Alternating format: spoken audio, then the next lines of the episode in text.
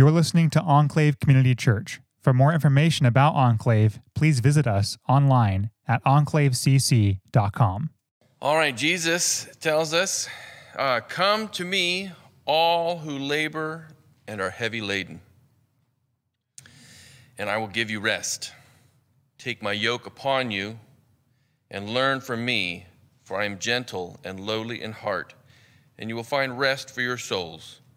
For my yoke is easy and my burden is light.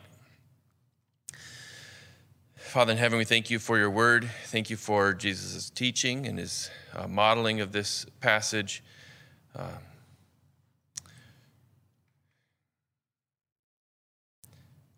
God, I feel like, um, like a lot of your words, sometimes I've interacted with this passage with my shame, and I've thought, like, ah, oh, the burden is light. Why am I struggling so hard? You know but god that's not uh, that's not what you are saying here. And so i appreciate that adam is going to come and um, kind of bring some life to these words and help us to uh, see what they've meant in his life and what they can mean for us. Lord i ask that you would uh, you would just anoint adam with your spirit give him your words to say and lord that you would give us ears to hear. Amen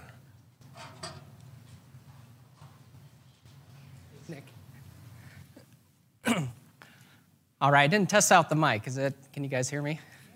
Awesome. Well, uh, welcome everyone. It's been a super long time since I've been up here at the pulpit. Like, a long time. Like, in the before before times.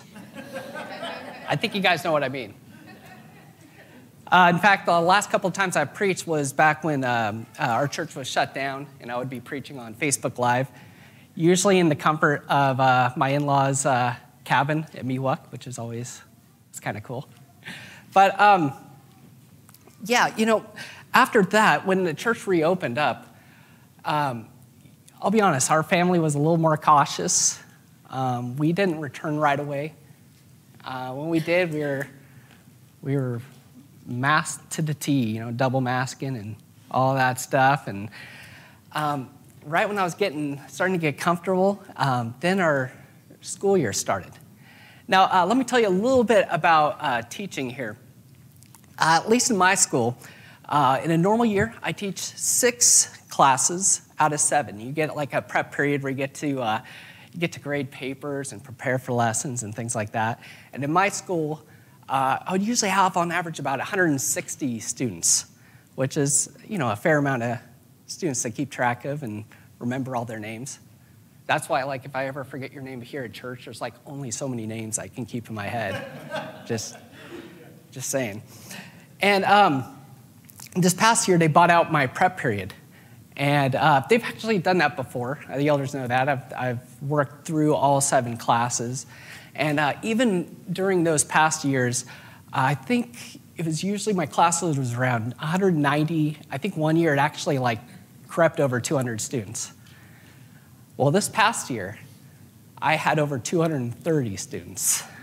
It was a crazy amount. Um, just dealing with all these students, um, not having time to really prepare adequately or grade to the best that I wanted to do, you know, I really felt busy and burdened not only that, I helped out with the school, things like track and cross country, uh, you know, still doing my uh, uh, duties as an elder, as well as uh, being a parent and being a spouse. But, um, you know, this past year, the reason why I haven't been preaching was I was just in a season of busyness. Now, uh, can I get a raise of hands? I know, like last last week, Andrew didn't want you to raise hands. Apparently, I, just, I don't know why. But have anyone been in like a really busy season before in their life? Where, to me, I always think of it as uh, the spinning plates. You guys ever seen that, the spinning plates? Where someone puts a plate on a stilt and they're spinning one thing and they're rushing around, they're spinning the next plate and spinning the next plate.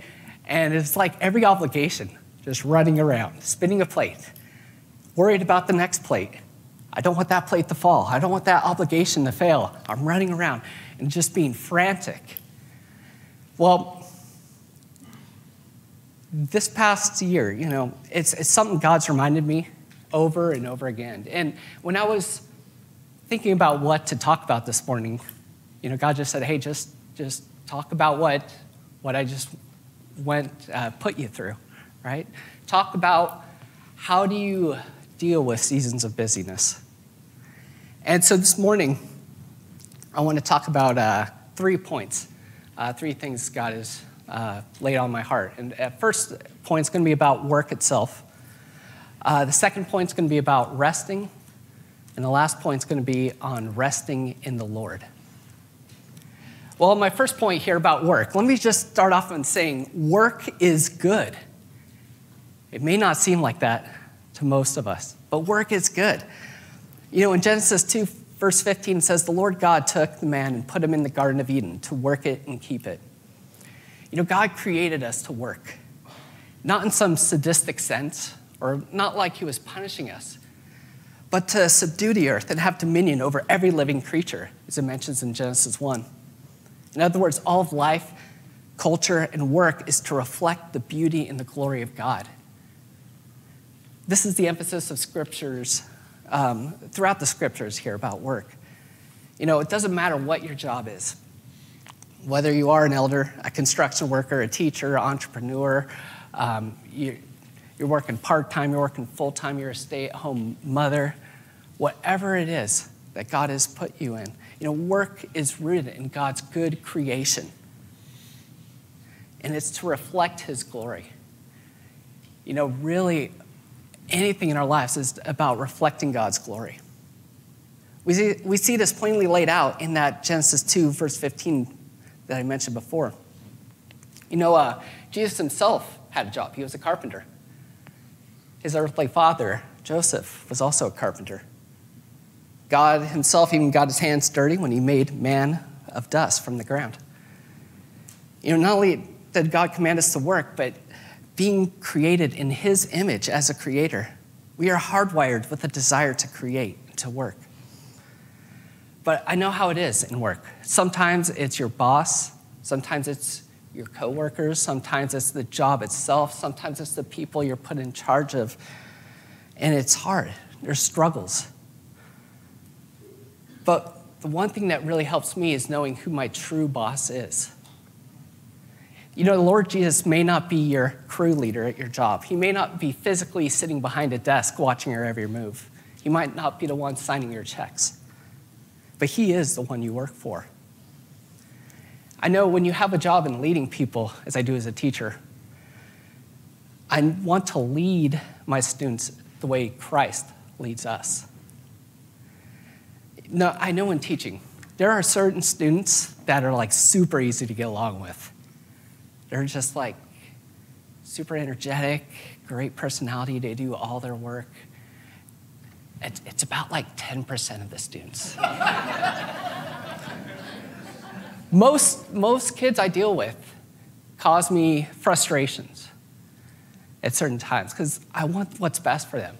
And, and what they want doesn't co-align with what I want.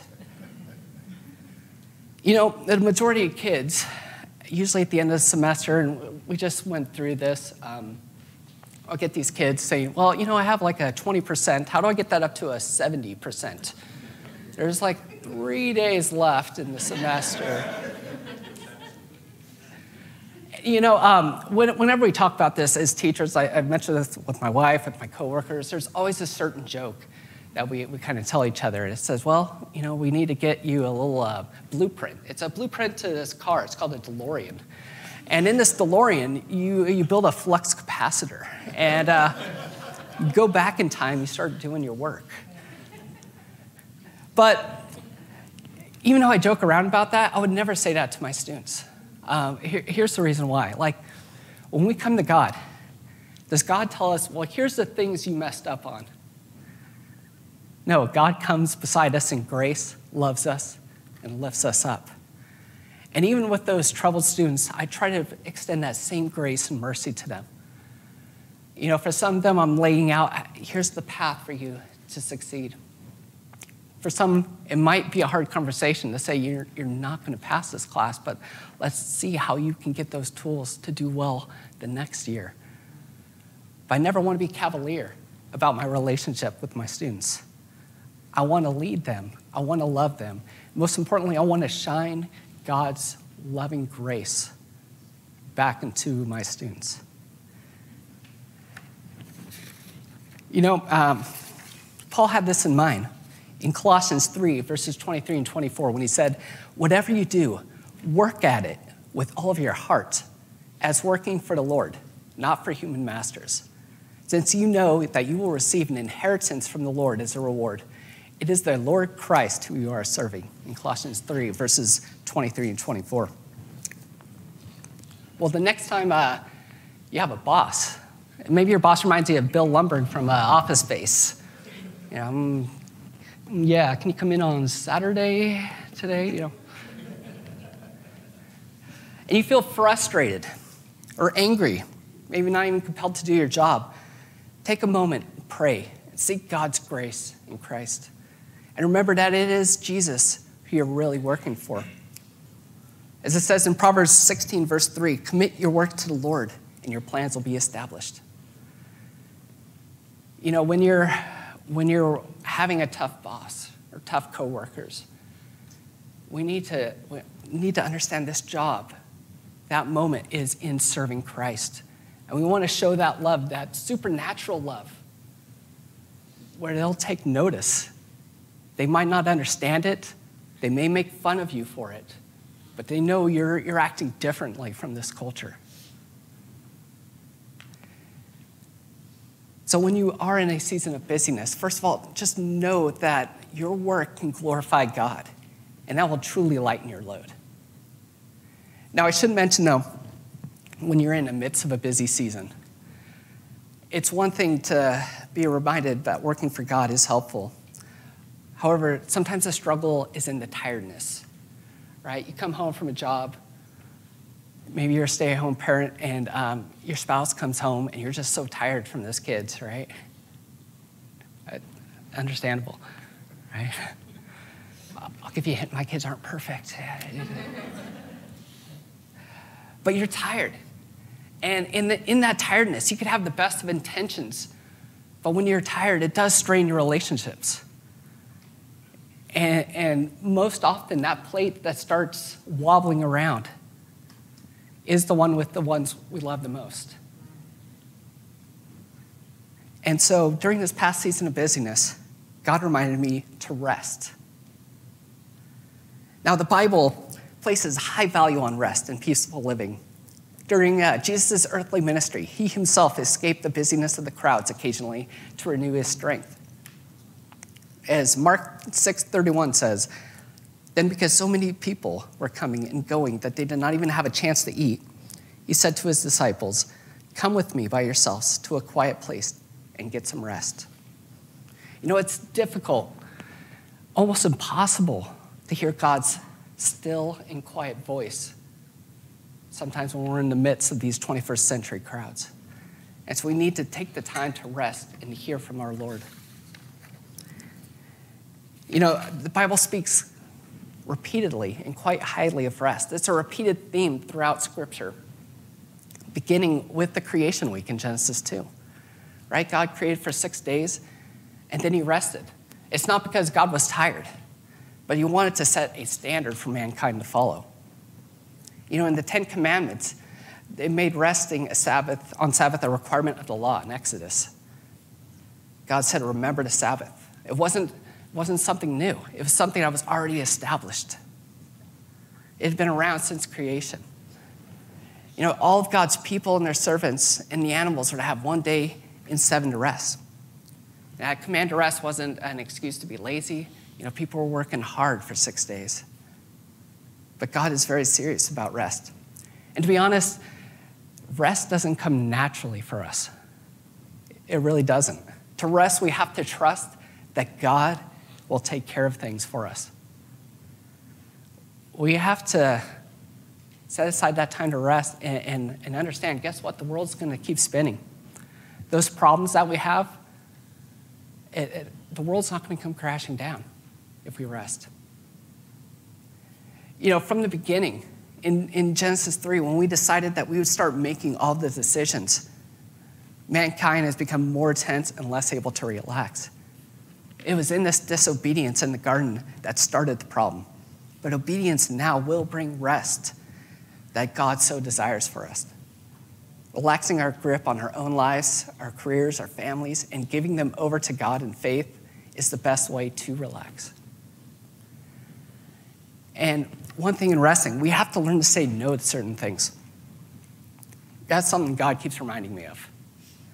You know, sometimes you have so many plates spinning that people keep adding plates on and, and you get overwhelmed. You know, it's okay to say no to certain obligations. Uh, there's been times at my school they say, hey, can you come in and do this? No, I can't. Can you come and do this extra shift? No, I can't. I'm going to be honest with you right now. The last, um, at least two, maybe three times I've been asked to preach, I said no. I don't, I don't say that like lightheartedly. I know as an elder, I'm kind of called to, to preach for the congregation, but I had so much on my plate in this past school year that I knew that, first of all, I wouldn't have the time necessary to adequately prepare, to have God speak to me so I can speak to you all. And if I was to spend that time, certain plates would stop spinning. I would have less time with my kids, less time with my wife. You know, I would love to say, like, hey, I'll just stop, start teaching less. That would be nice, but they kind of kind of need money to provide for my family, right? Now, I'm, I'm not saying to say no to church obligations. It's probably one of the first times someone's up here in the pulpit saying, hey, say no to church obligations. uh, that's not what I'm getting at. In fact, um, one of my earlier sermons a few years ago, my sermon was on the benefits and awesomeness of serving in the church. But we have to understand when it's okay to say no. You know, if, if, if, if you're being asked to do something, and we should have that spirit that, oh my gosh, I get to serve God. I get to love others. I get to pour this in to the church. Please please do that. But if, if, you're, if you're overburdened and you get asked for something and it becomes something that's a distraction, a burden, then you're really not serving the church. You're serving your own pride. You're just wanting to be held up within the church. You're not wanting to serve in the church in that capacity. And so I say this in all seriousness, I, I really, truly hope you guys have a heart for serving, but it's okay to say no sometimes. You know, another way to rest is literally to sleep. That's a good way to rest. Uh, let me preface this by saying I understand many people have sleeping problems that are uh, medical in nature, uh, sometimes psychological in nature. And when I talk about rest and sleeping, um, I don't want to infer anything like if you're not um, sleeping well, that you're at odds with God. Or if you do sleep well, you and God are on the right page. Okay? That's not what I'm saying here. But I do believe that sleep is something that God gives us to show us our reliance on Him. You know, I know for myself, whenever I have a tough time sleeping, it's usually because I'm anxious about something good or bad. Um, in fact, um, I've had two bouts of insomnia in the past three weeks. I'm usually like known throughout the family as like the guy that can sleep the easiest. But um, I don't know what it is. Like when I leave my house, when I go on vacation, like I just have a tough time sleeping. And I think part of it is that I just have this false sense of security at home. Like nothing can happen at home, right? And then I go, uh, I, we went to Disneyland. I was having a tough time sleeping in the hotel because, I don't know, I think like every little noise was like waking me up. I just, I couldn't sleep well. And so then uh, I started prepping for the sermon. I started thinking about like not sleeping. And so then we went camping last week. And so I guess it was just in my head. And so I had another awesome few nights of not sleeping. but, you know, in these times, we need to, we need to pray that God, please just let me give the day over to you. Now, I'd love to say, like, when, because I was praying these prayers, I'd love to say, like, as soon as I prayed that prayer, like, I went to sleep. It doesn't happen because, you know, even in that prayer, God is just showing me I need to be more reliant on Him. You know, it says in Psalms 4 8, In peace I will lie down and sleep, for you alone, Lord, make me dwell in safety. Getting a good night's rest is a gift from God. And Jesus himself wasn't opposed from getting some shut eye. Right? If you think about uh, Mark chapter 4, verses 37 38, and when a great windstorm arose and the waves beat into the boat, so that I was already filling, but he was in the stern. That's Jesus. He was asleep on a pillow. And they awoke him and said to him, Teacher, do you not care that we are perishing?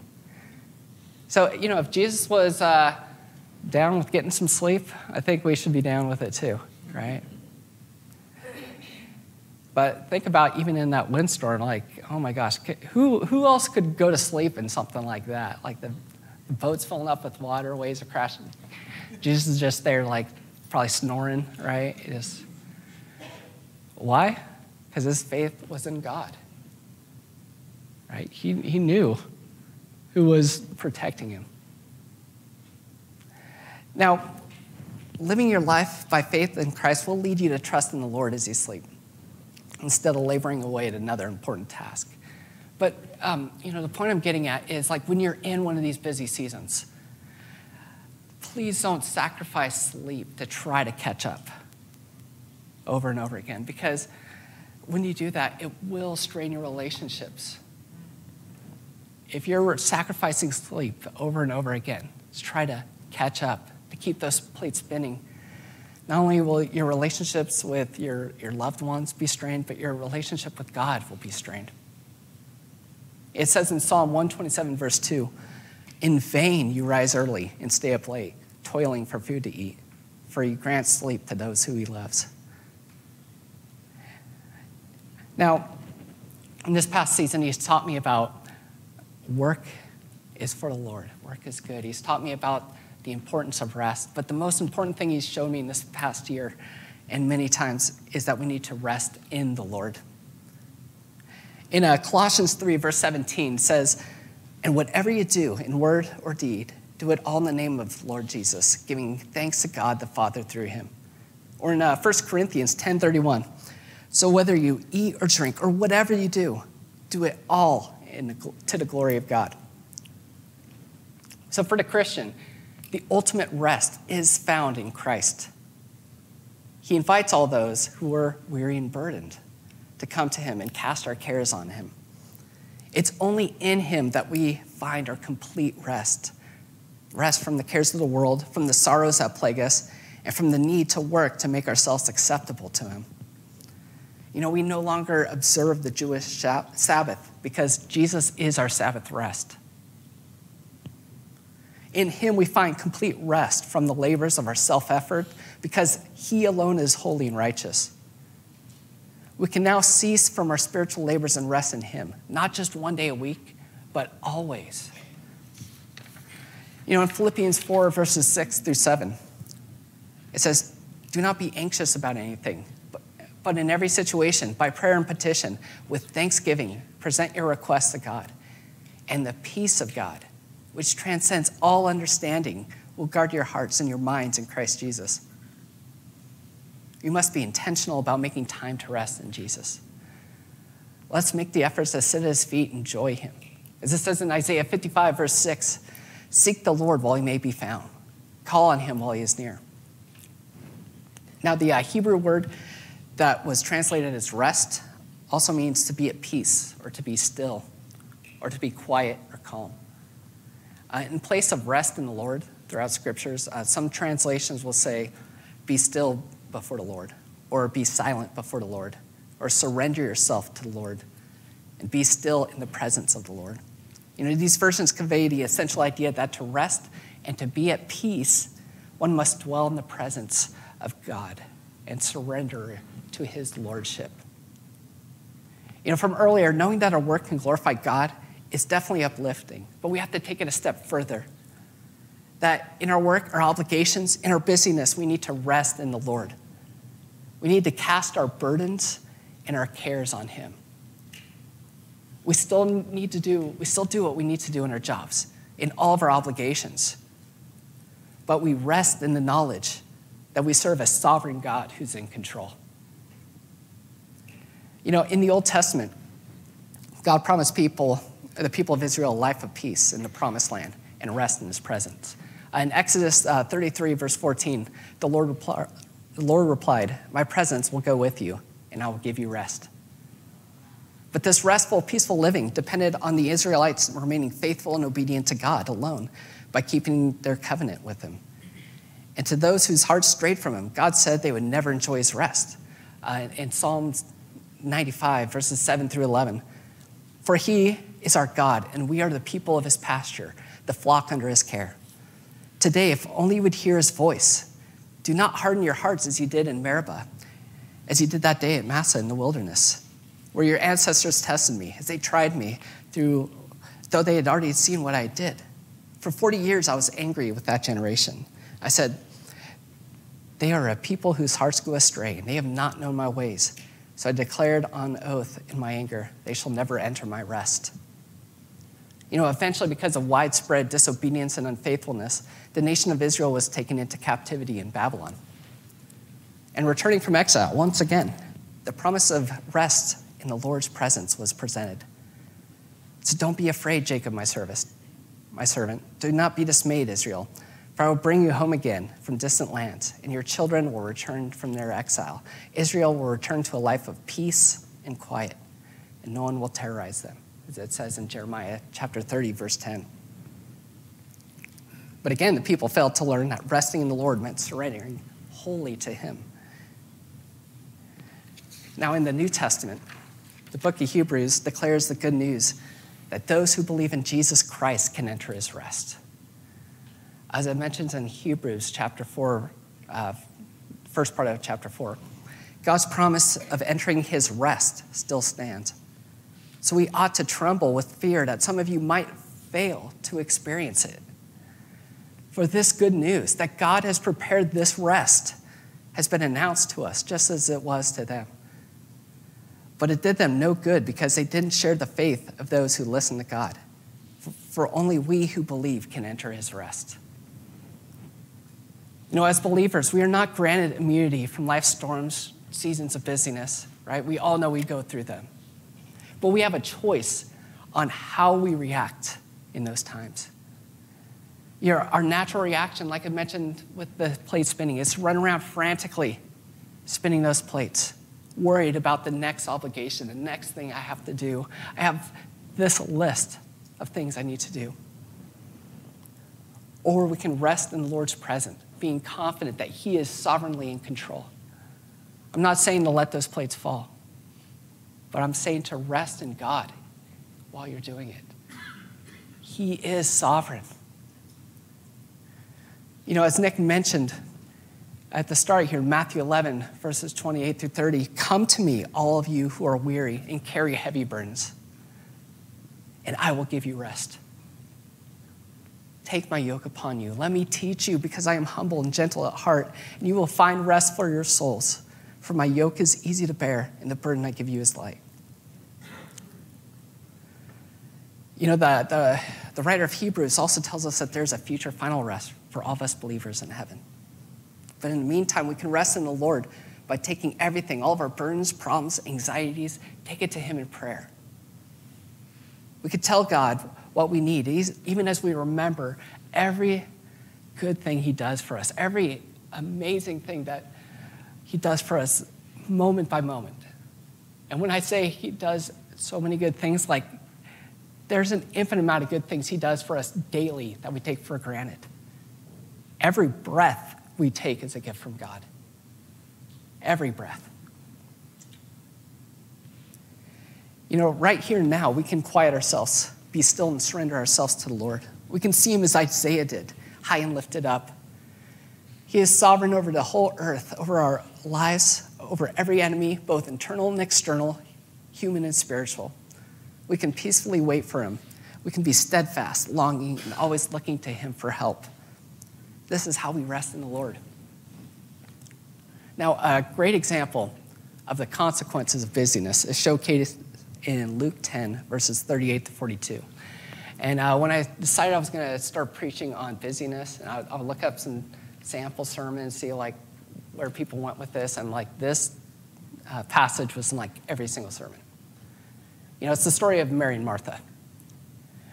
And it reads, picking up in 38, as Jesus and his disciples were on their way, he came to a village where a woman named Martha opened her home to him. She had a sister called Mary who sat at the Lord's feet listening to what he had said.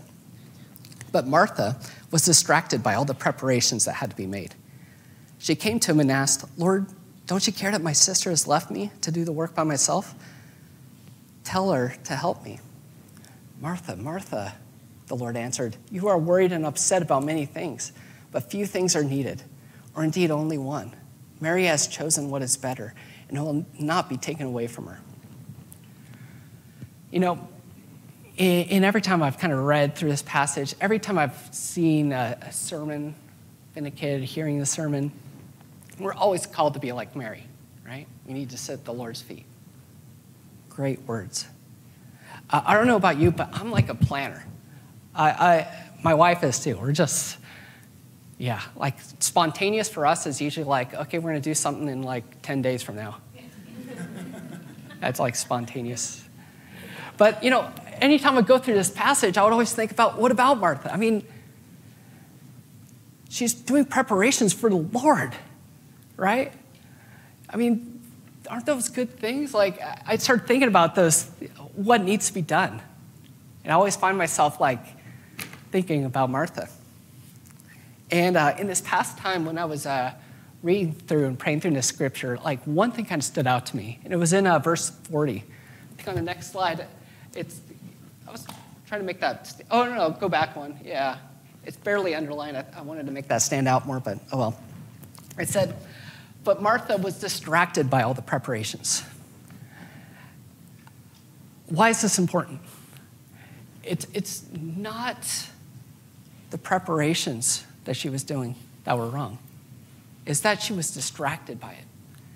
That she placed a higher value in doing the preparations and letting jealousy of her sister take a higher priority than the purpose serving God. You know, it's not, it's, God is not saying, hey, don't do, uh, don't serve people. Don't help your neighbor. In fact, if we take this passage in context, you know what comes right before this passage? It's the parable of the Good Samaritan. I'll pick that up. Let's go back to verse 27. You know, a lawyer was asking God about uh, what must he do to eternal, uh, inherit eternal life. And, um, you know, the, the lawyer asked, hey, we need to love the Lord your God with all your heart and with all your soul and with all your strength and with all your mind and love your neighbor as yourself jumping to verse 29. It said, He asked Jesus, And who is my neighbor? And in reply, Jesus said, A man was coming down from Jerusalem to Jericho when he was attacked by robbers. They stripped him of his clothes, beat him, and went away, leaving him half dead. And a priest happened to be going down the same road. And when he saw the man, he passed by on the other side. So to a Levite, when he came to the place and saw him, passed by on the other side. But a Samaritan, as he traveled, came to where the man was and when he saw him, he took pity on him. He went to him and bandaged his wounds, pouring on oil and wine. Then he put the man on his own donkey, brought him up, brought him to an inn, and took care of him. The next day, he took out two denarii and gave them to the innkeeper. Look after him, he said, and when I return, I will reimburse you for any extra expense you may have. Which of these three do you think was a neighbor to the man who fell into the hands of the robbers? The expert in the law replied, The one who had mercy on him. Jesus told him, Go and do likewise. You know, all this to say, certainly Jesus commends this type of service to others and helping out those in need. The problem with Martha was not that she was serving, it was not the obligation she was doing, but it was her heart in the obligation. is that she was distracted. All this to say, guys, when we're in the midst of a busy season and we're spinning those plates, we really need to get a different mindset. That think about each obligation, each plate. It's not a plate, it's a mirror. It's a mirror that we can use to reflect God's glory. And if every obligation we were going around and thinking, oh my gosh, this way at work, I can reflect God's glory. Oh my gosh, I get to go home and wash the dishes to give my wife rest, to give God the glory. And then I get to go on a Zoom meeting with my elders and talk about God. We're still doing Zoom meetings, just I kind of like it personally. I get to be at home. But in every obligation, if we think of it as a way to glorify God, we're not running around frantically. Everything is an opportunity. It is a way to glorify God. Guys, when it comes to busyness, we're all given the same amount of time in a day. Busyness is just a perception. Really, what it, it, boils down to each moment what are we doing? Are we glorifying God? Or are we distracted? You know, during this, this time, what God would keep reminding me, and, and the elders can attest to this. Like we would always, when we start elder meetings, we talk about prayers for ourselves. And, and many times I would talk about uh, how busy I was. But a lot of times my prayers would be that God would just be with me in these times. I wasn't praying to be less busy.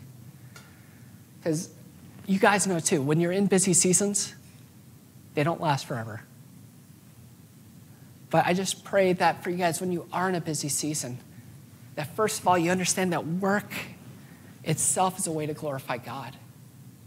Take the time to rest, even say no to certain things. But, guys, in everything we do, let's please glorify God in such a way that we shine that love unto others. Let's pray. Dear Heavenly Father, Lord, you are so good. God, you are such an amazing, holy, incomprehensible God, Lord. And God, I just pray during these seasons that we find ourselves in, Lord, that we can just glorify you. That, God, as, as you tell us in Romans 12 12, that we be constant in prayer. Not that we need hour long prayers throughout the day, but just reminders, God, just everything we do, Lord, how can I serve you in this? This menial task, how can I serve you, Lord? Lord, that you, you that we come to you with our with our heavy burdens, Lord, and Lord, that you just give us rest. And Lord, we are so thankful for each and every moment. Lord, you are such a good and holy God. In this and all things I pray. Amen.